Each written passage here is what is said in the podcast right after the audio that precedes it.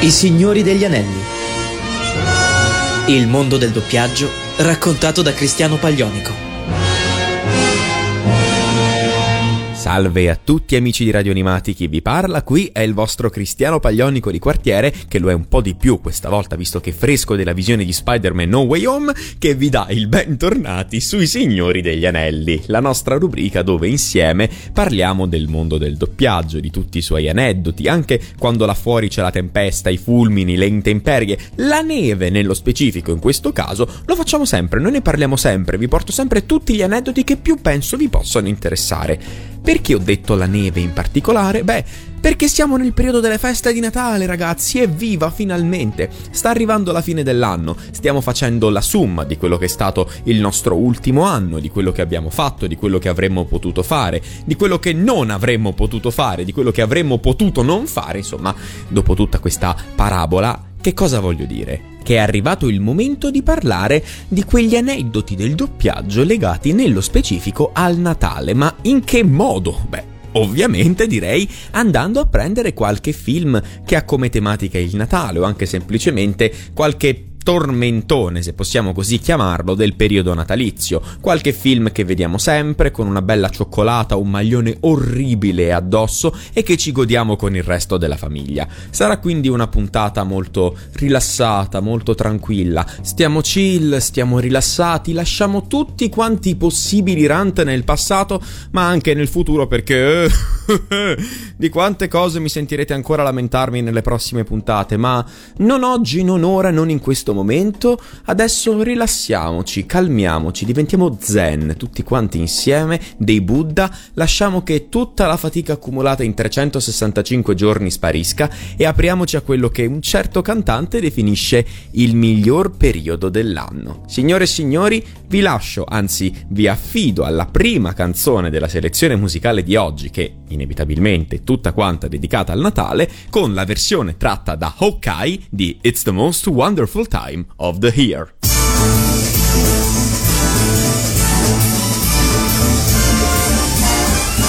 It's the most wonderful time of the year. With the kids jingle belling and everyone telling you be of good cheer. It's the most wonderful time of the year. It's the happiest season of all. With those holiday greetings and gay happy meetings when friends come to call. It's the happiest season of all. For hosting, marshmallows for toasting, and caroling out in the snow. There'll be scary ghost stories and tales of the glories of Christmases long, long ago. It's the most wonderful time of the year. There'll be much mistletoeing and hearts will be glowing when loved ones are near. It's the most wonderful time of the year.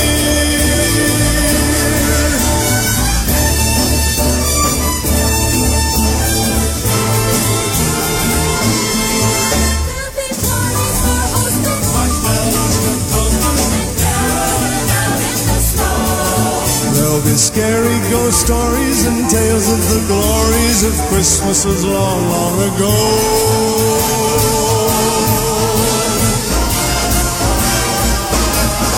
It's the most wonderful time of the year. There'll be much mistletoeing and hearts will be glowing when loved ones are near. It's the most wonderful time. Yes, the most wonderful time. Oh, the most wonderful time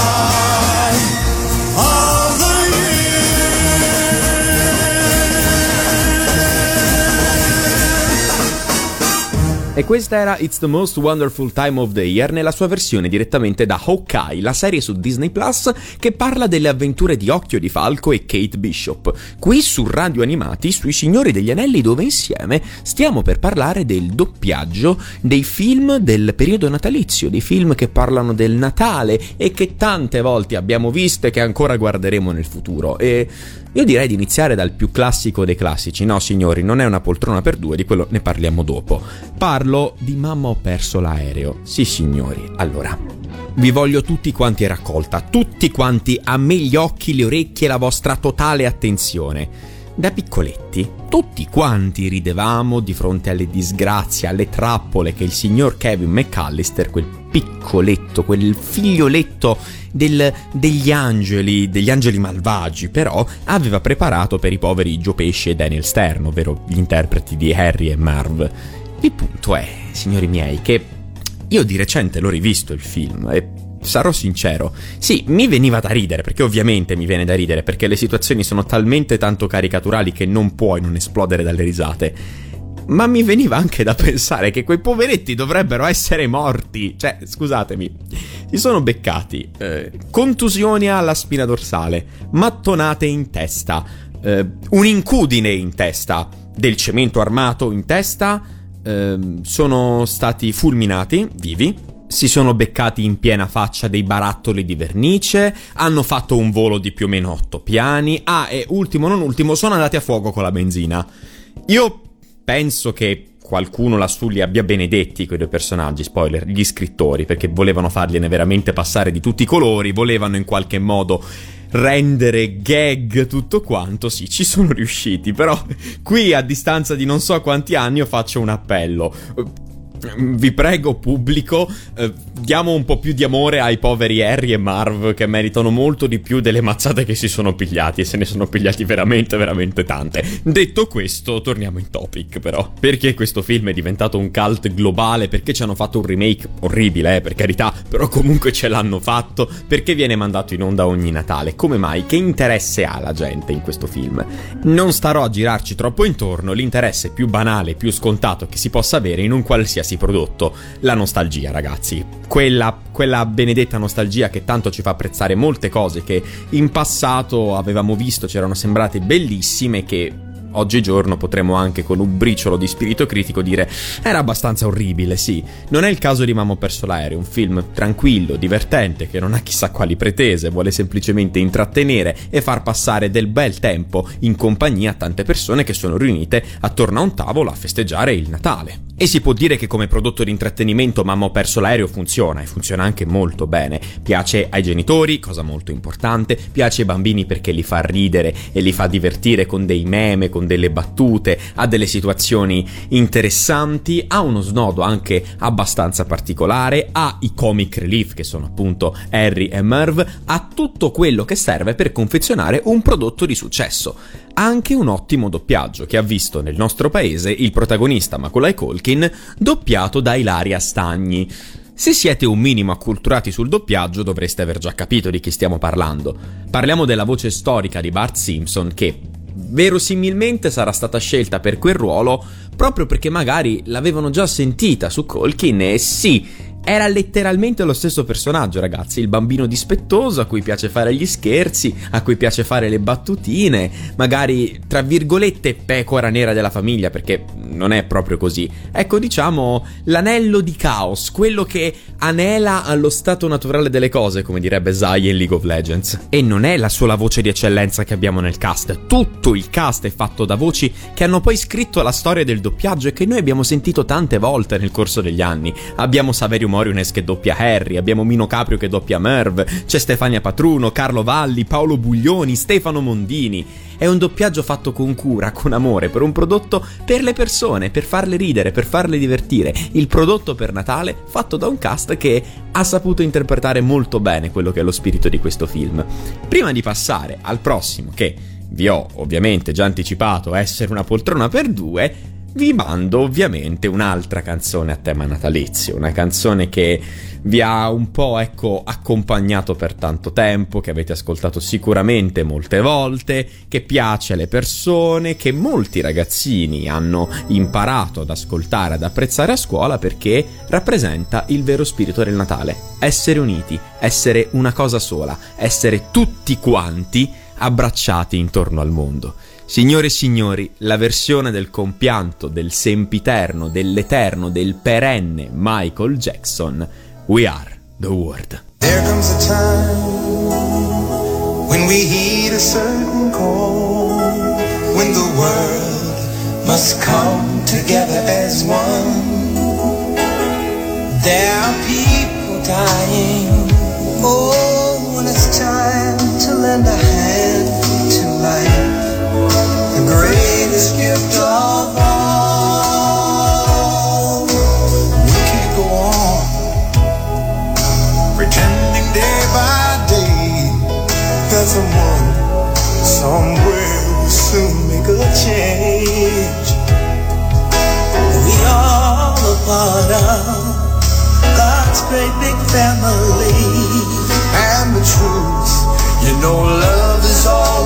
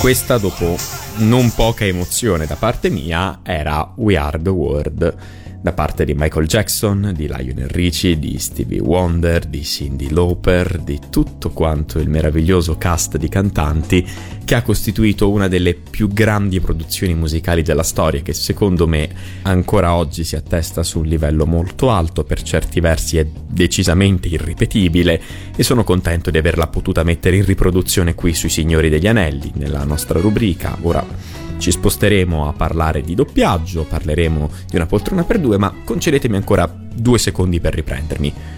Ok, ci sono. Allora ragazzi, una poltrona per due. Un film che abbiamo visto tante volte, tantissime, troppe volte anche per certi versi. Io personalmente ogni tanto l'ho visto in riproduzione anche fuori dal periodo natalizio nei canali televisivi e devo dire che sì, è una visione ogni tanto piacevole, ci può stare, è quel film che piace moltissimo, come al solito, anche ai genitori, ai ragazzi un po' meno. E qui ora io devo dire una cosa, una verità un'argomentazione, un'affermazione incontrovertibile che sono sicuro tantissime persone pensano e che in tanti non hanno il coraggio di dire. Una poltrona per due è invecchiato malissimo, è terribile rivisto oggi da molti punti di vista. Sì, so che sto praticamente sparando sulla Croce Rossa perché è un tipo di film vecchiotto, volutamente vecchiotto eh, per certi versi, perché parliamo comunque di una commedia natalizia di tanti anni fa, con un certo tipo di umorismo, con un certo tipo di narrativa, se possiamo dire così, e so che dovrei essere un po' più buono, così come ho fatto prima con eh, magari Mamma ho perso l'aereo, però non ce la faccio, mi viene troppo naturale distruggere questi film. Cioè, ragazzi, pensiamoci, pensiamoci un attimo, vi prego. C'è un tizio che viene cucito vivo, con la bocca sigillata, all'interno di un costume iperrealistico da gorilla e viene spedito in Africa insieme a un gorilla maschio che ci farà solo il Signore sa cosa. Ecco, io invece di ridere, sinceramente, sono qui inquietatissimo e penso, ma poveretto, non, non, si merita una fine del genere sto qua. Ma speriamo che qualcuno se ne accorga che è un essere umano. Detto questo, va comunque ammesso che è un film che ha fatto per certi versi la storia del periodo natalizio. È un film che appunto ciclicamente tutti quanti ripropongono, che tutti quanti guardano, che attrae ancora tante persone, che per certi versi è un cult, se possiamo dire così. Magari il termine è un po' fuorviante, eh, però secondo me potrebbe essere considerato azzeccato da alcuni punti di vista. Perché? Perché è un film che, come appunto nel caso di Mamma ho perso l'aereo, sa intrattenere, piace appunto alle famiglie, ai ragazzi ancora un po' meno, ma ci sono alcuni che lo apprezzano perché comunque parliamo di film che sono legati ai nostri ricordi di infanzia e questo è un fattore fondamentale. Cioè, so che anche qui è un po' ribadire l'ovvio, ma la nostalgia canaglia a volte ci fa ricordare con molto piacere certe cose che magari sono un po' meno belle di quanto ci appaiono e sinceramente va detto, chi se ne frega, cioè se qualcosa vi piace, se qualcosa vi fa scatenare dei bei ricordi, ben venga, apprezzatelo, dovete, dovete custodire questi ricordi nel vostro cuore, soprattutto perché, voglio dire, sono film interpretati da persone di una certa classe, da doppiatori di un certo livello, parliamo per dire di Mauro Gravina e di Todino Accolla nel ruolo dei due protagonisti, interpretati rispettivamente da Dan Aykroyd ed Eddie Murphy. E in tutto questo, persino io che ho appena detto peste e corna di questo film, molto probabilmente me lo rivedrò durante il cenone davanti a un pezzo di carne o un po' di, di salmone sopra il, il crostino o boh, durante i tortellini, insomma durante un bel pasto natalizio con i miei parenti che va detto mi mancano, mi mancano veramente tanto durante questo periodo dove siamo tutti quanti ancora separati a causa delle norme anti-covid che servono per tenerci in sicurezza, lo apprezzerò, lo apprezzerò molto probabilmente perché mi farà ritornare alla memoria quei tempi in cui tutto questo non esisteva, tutto tutte queste cose negative non esistevano quando ero un po' più piccoletto e i pranzi di Natale erano anche un po' più grandi. Abbiamo dunque parlato di due film che sono stati per molte generazioni dei cult del periodo natalizio, ma se io vi dicessi che c'è un film sul Natale veramente veramente bello, che in pochi considerano, che è passato molto in sordina quando è uscito e che soprattutto è un film di animazione, Vi dico allora che ne parleremo nella prossima tranche, dopo la terza canzone che ho scelto oggi per voi e siccome non avevamo ancora messo colui che riemerge dalle grotte solo nel periodo natalizio, signori miei, vi lascio al duetto di Michael Bublé in White Christmas.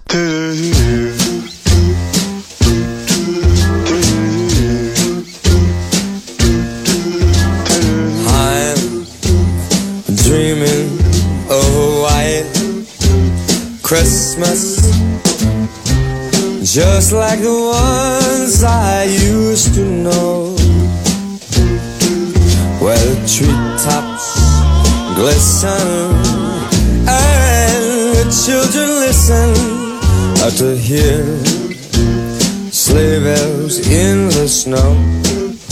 The snow Said I'm dreaming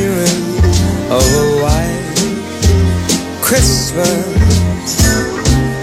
with every Christmas card I write. May your days, may your days, may your days be merry and bright, and may all your Christmases be white.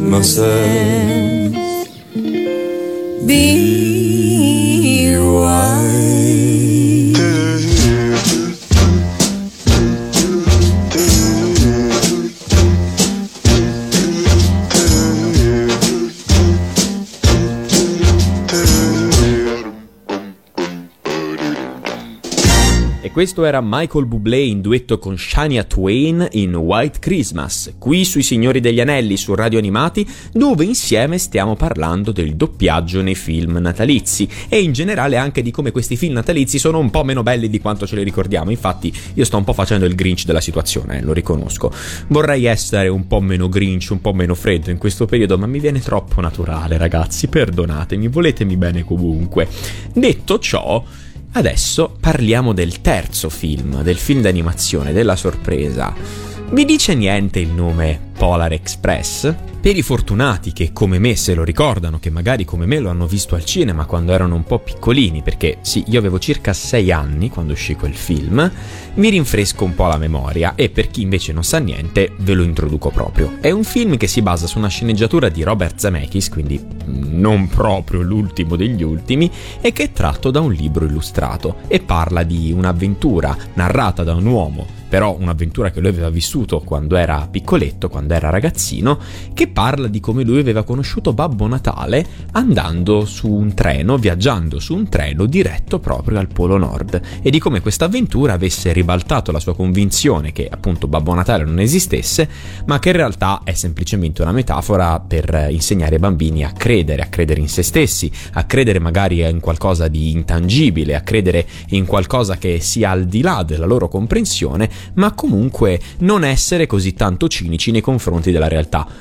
Forse questo film mi servirebbe ancora un po' oggi, visto che sto facendo effettivamente il Grinch durante le feste e sto provando a distruggere dei film della nostra infanzia. Ma perché questo film si merita questa nomination? Perché meriterebbe di avere uno slot e così tanta attenzione durante questa puntata dedicata ai film del Natale? Perché è un film con un'ottima sceneggiatura, una maturità che non sempre si ritrova nei film del Natale, perché soprattutto è tecnicamente all'avanguardia ed è una cosa su cui tutta la critica concordò sin dall'epoca. Partendo dalla sceneggiatura, va detto che il film sin dall'epoca venne messo a paragone con Il Mago di Oz, un film che aveva un po' di misticismo, un po' di atmosfera inquietante per certi versi e appunto un livello di complessità e di maturità che molte pellicole dell'epoca mancavano, che non avevano, in cui peccavano.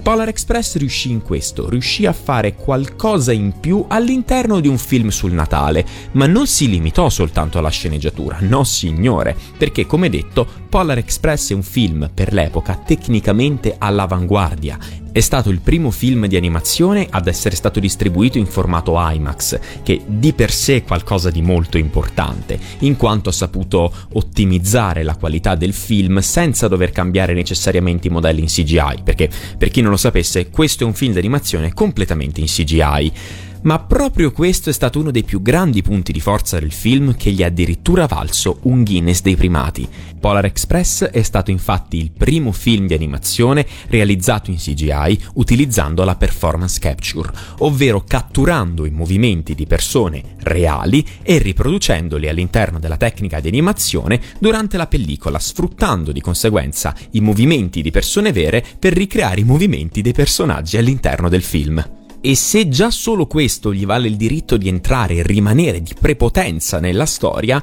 sappiate che il doppiaggio italiano ha ulteriormente valorizzato Polar Express, in quanto abbiamo un cast veramente di eccellenza, a cominciare dai personaggi un po' più piccolini, se possiamo dire così. Infatti abbiamo un giovanissimo, un piccolissimo davvero Alex Polidori che doppia Billy, uno dei bambini all'interno del Polar Express. Abbiamo Angelo Maggi che doppia il padre del protagonista. Abbiamo Mino Caprio a interpretare Fumino e Sbuffino, i due, eh, come possiamo dire, spazzacamini. Non vorrei utilizzare un termine errato, visto che comunque parliamo di un treno e non di un'abitazione del Polar Express, ma cosa più importante abbiamo Francesco Pannofino, una delle voci più iconiche dell'intero doppiaggio italiano, a interpretare una moltitudine di personaggi, veramente veramente tanti, tra cui il controllore del treno e lo stesso Babbo Natale. Un film incredibile che io vi consiglio caldamente di recuperare e che ha saputo regalare, che ancora secondo me saprà regalare a molti, la magia del Natale.